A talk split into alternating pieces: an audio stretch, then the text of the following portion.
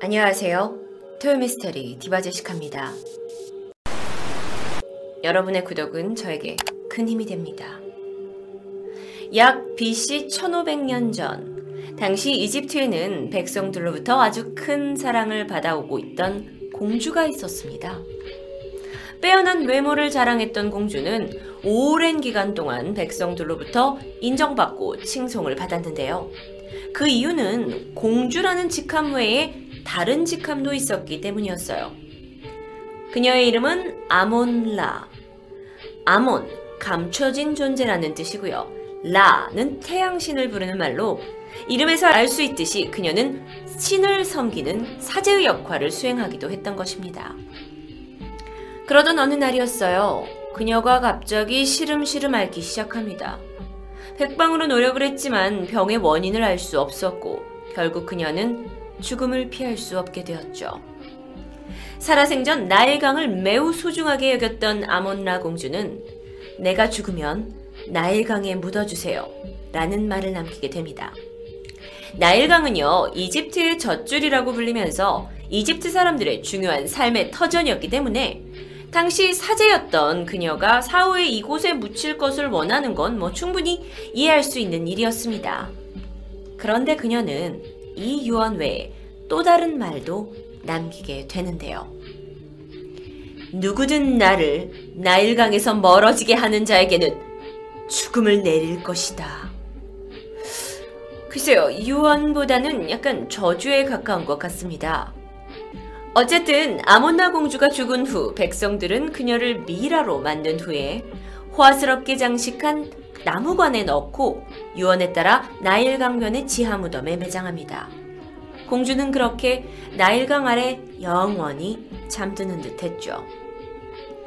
하지만 19세기 말부터 도굴꾼들에 의해서 이집트의 왕의 무덤들이 무참히 파헤쳐졌습니다. 그리고 아몬나의 무덤도 예외는 아니었죠. 수세기간 날강변에 묻혀있던 아몬나 공주는 처참하게 세상 밖으로 나왔고 이 사람 저 사람 손에 의해 옮겨집니다. 그리고 이내 그 무덤에 갇혀 있던 매장품들은 경매에 붙여지는데요.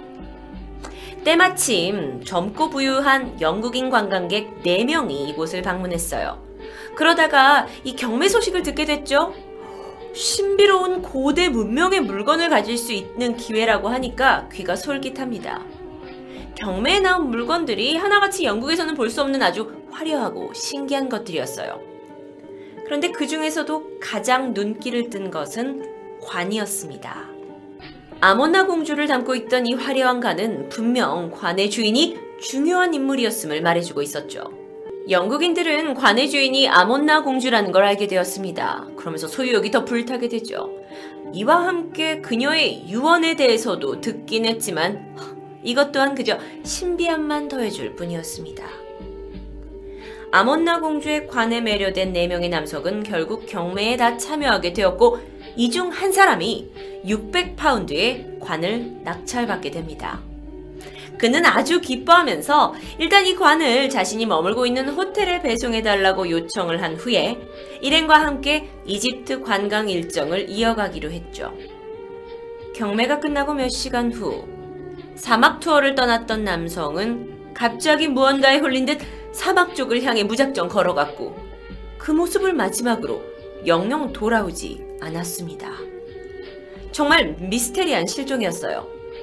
그런데 이렇게 황당하고 비참한 운명은 경매에 함께 참여했던 다른 세 명에게도 찾아옵니다. 한 사람은 그가 묵고 있던 호텔에서 이집트인 하인이 이유도 없이 그냥 총을 쐈고요. 거기에 한쪽 팔을 잃게 됩니다. 또 다른 한 사람은 무사히 영국으로 돌아올 수는 있었지만 운영하던 회사가 파산에 이르게 되고요.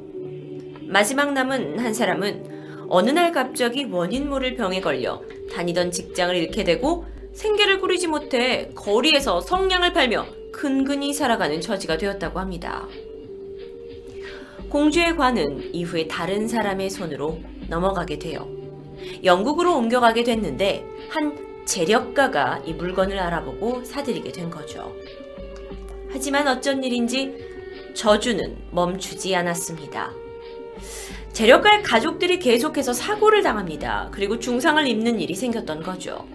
그렇게 사고를 당한 사람들이 무려 3명이나 되었습니다. 게다가 갑작스러운 화재로 인해 이 재력가가 상당량의 재산을 잃게 됩니다. 그도 물론 아몬나 공주에 관한 이 저주를 알고 있긴 했는데 네, 자신은 미신을 믿지 않는다면서 호언장담했었거든요. 결국 그는 계속되는 불행을 피하기 위해 관을 대형 박물관에 기증하기로 합니다. 그런데요, 이 기증이 이루어지는 과정도 순탄하지 않았다고 해요. 이게 실제 관의 전체 모습인데요. 관을 운송하던 트럭이 행인을 치게 해서 사망하는 사고가 일어났던 겁니다. 뿐만 아니라 관을 운반하던 3명의 인부 가운데 2명이 계단에 굴러 떨어져서 다리를 다쳤고요. 나머지 한 사람은 이틀 후 원인을 알 수 없는 병에 걸려 사망하게 됩니다. 문제는 여기서 끝이 아니라는 거예요. 대형 박물관 이집트실에 전시된 아몬나 공주의 관이 설치된 그날부터 이곳에서는 밤만 되면 누군가 음산하게 흐느끼며 우는 소리가 들리기 시작합니다. 이것 때문인지는 알 수 없지만 이후 박물관을 지키던 몇 명의 경비원들이 심장마비 또는 원인을 알 수 없는 이유로 사망한 채 발견됩니다. 이후로는요, 박물관 직원들 중 그 어느 누구도 행여 이 저주에 관여될까 이집트실에 가까이 가지 않으려고 했다고 합니다.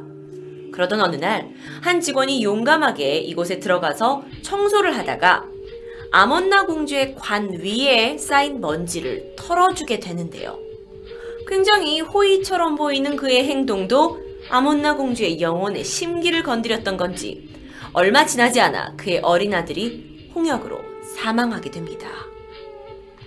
물론 어쩌면 이 모든 것들이 수년간 내려온 아몬나 공주의 저주에 관해서 그냥 이야기가 불려오면서 전해진 걸 수도 있어요.